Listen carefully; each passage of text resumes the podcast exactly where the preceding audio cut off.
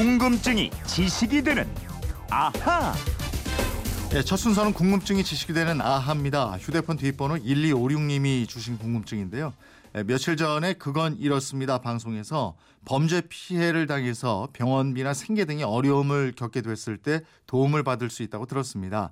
이 센터의 도움은 아무나 받을 수 있는지 어떤 도움을 받을 수 있는지 알려주시면 고맙겠습니다 하셨습니다. 에, 지난 금요일이었을 겁니다. 이 범죄 피해로 생계에 지장을 받다가 도움을 받은 분에 대한 말씀을 드린 적이 있는데 그날 방송을 들으신 분이네요. 에, 김초롱 아나운서하고 자세하게 좀 알아보도록 하지요. 어서 오세요. 안녕하세요. 에, 우선 네. 그 어제 방송했던 내용 이거 바로 잡을 게 하나 있죠. 예, 그렇습니다. 예.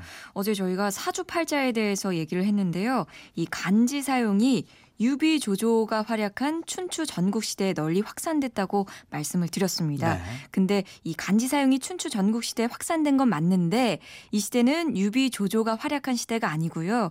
공자, 맹자 등등이 활약한 시대고요. 네. 이 유비 조조는 한참 뒤에요. 후한이 망하고 중국이 분열된 시절에 활약을 했습니다. 음. 이 위나라와 총나라, 오나라 이 삼국 시대가 지나고요. 5호 16국 시대가 열렸는데 정치적으로 혼란했던 시절이라 제가 역사는 약하잖아요. 죄송합니다. 착각을 하고 잘못 말씀드렸네요. 맞아요, 맞아요. 춘추전국 시대는 정치적으로 분열돼서 혼란했지만 예. 공자, 맹자, 순자, 노자, 한비자 같은 사상가들이 줄줄이 나온 시기인데 그렇습니다. 예, 저도 그렇고 초동 초롱 씨도 그렇고 이게 넉넉히 있었어요 우리가. 예.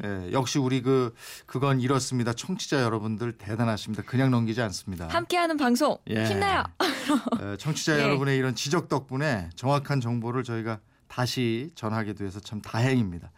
자 오늘 정신 차리고 오늘도 예. 열심히 해보겠습니다. 오늘 궁금증 풀어보죠. 예. 에, 사실 어떤 범죄가 발생하면 가해자는 한 명이지만 피해자는 한 명이 아니잖아요. 그럼요. 이 피해자 본인은 물론이고 그 가족 구성원 전체가 정신적 또는 경제적으로 큰 피해를 입게 됩니다. 어제도 아주 끔찍한 범죄가 발생했는데요. 살인을 비롯해서 이 중상해를 입히는 폭행, 강도, 성폭력, 방화 등의 강력 범죄만 1년에 30만 건 이상 발생하고 있습니다. 아, 30만 건이면 계산해 보면 하루에 대략 한 800건 이상 발생한다 이런 얘기인데 예. 그러면 피해자도 상당히 많이 생기겠죠. 그렇죠. 사실 가해자들은 재판을 통해서 법의 심판을 받으면 이 국가가 교도소에 수용해서 먹여주고 재워주고 나라 돈으로 교화를 합니다. 또 그렇게 되네요. 예. 그러니까 여기에 들어가는 비용이 만만치 않은데요. 1년에 3조 원이나 어, 되고요. 그래요. 이런 걸 생각하면 범죄 피해자에 대한 지원도 마땅히 이루어져야 할것 야, 같습니다. 1년에 3조 원이면 정말 엄청나네요. 그렇죠. 그러면 범죄 피해자에 대한 지원은 어떻게 되죠? 예, 이 정부가 범죄 피해자들에게 쓰는 예산이 올해 915억 원입니다. 하. 이 작년 말에 범죄 피해자 보호 기금법이 개정돼서요.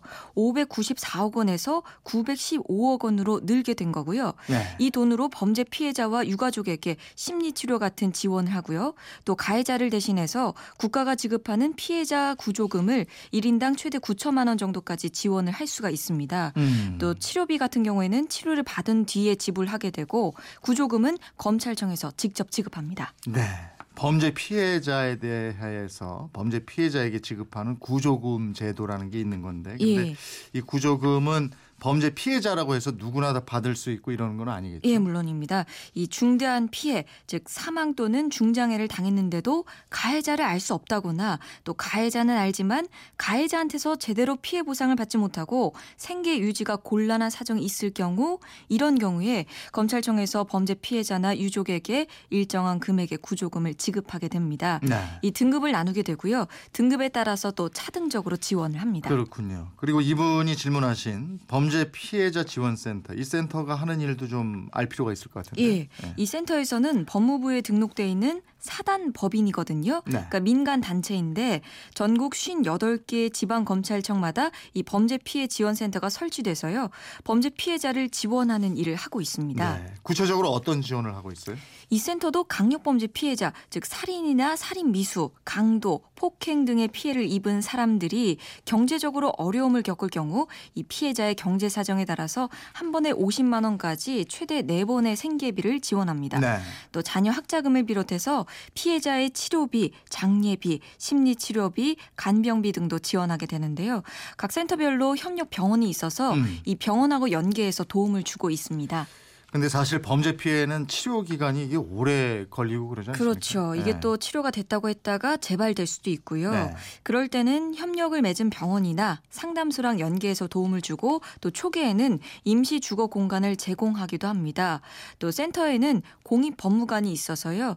재판과 관련한 자문이나 법정 동행, 모니터링 같은 법률 지원도 하고 있습니다. 이 정확한 명칭이 범죄 피해자 지원센터 이렇게 돼 예. 있죠. 예, 지원을 하려면 돈이 필요할 텐데 이 지원금을 어떻게 마련하고 있는지 그것도 궁금하네요. 이 센터가 민간 사단 법인이라서 네. 이 법무부의 보조금과 함께 지방자치단체의 지원도 받고요.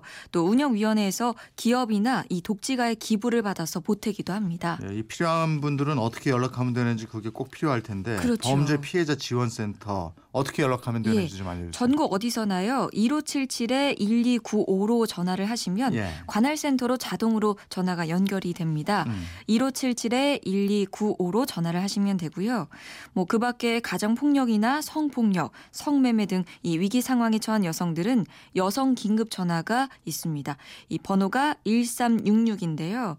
여성가족부가 운영하는 이 번호로 연락을 하면 긴급 상담을 비롯해서 경찰, 전문 상담기관, 보호기관 등 연계해서 지원을 하게 됩니다. 음. 1366입니다. 여성 긴급 전화 예. 1366 이 번호도 기억해 두시면 좋겠고 다른 지원 제도가 있는지 어떤 게 있는지 그것도 좀 알려주세요. 예, 아동과 장애인, 여성을 위해서 이 경찰과 여성가족부가 운영하는 원스톱 지원센터가 있습니다. 이곳 전화번호는 117 117번인데요. 그리고 법률적인 지원을 받을 수 있는 곳이 대한법률구조공단입니다. 또 여기는 사회적 약자나 경제적 약자 등을 구분하지 않고 민사나 형사 등의 법률 지원을 무료로 하고 있습니다. 음. 이 대한법률구조공단 전화번호는 132번 132번입니다. 예, 저희가 전화번호를 너무 여러 개 가르쳐 드려서 이게 헷갈릴 그렇죠. 것 같은데 예, 다시 한번 정리를 좀 해보면 범죄 피해자 구조금은 검찰청에서 직접 지급하는 거고 예. 범죄 피해자 지원센터 연락처는 1577에 1295 1295 그리고 여성 긴급 전화는 번호가 1366이고요. 예. 원스톱 지원센터는 117번이고 대한법률구조공단은 132번. 예. 주변에 혹시라도 범죄 피해를 입을 수도 있으니까 이런 지원 기관들이 있다는 걸 기억해 두시면 좋겠습니다. 질문하신 분처럼 평소에 궁금한 게 있으면 어떻게 하면 됩니까? 네, 그건 이렇습니다. 인터넷 게시판이나 MBC 미니 휴대폰 문자 샵 8001번으로 보내주시면 됩니다. 짧은 문자 50원, 긴 문자 100원의 이용료가 있고요. 여러분의 호기심, 궁금증 저희와 꼭 함께해 주십시오. 네, 궁금증이 지식이 되는 아하 김초롱 아나운서였습니다. 고맙습니다. 고맙습니다.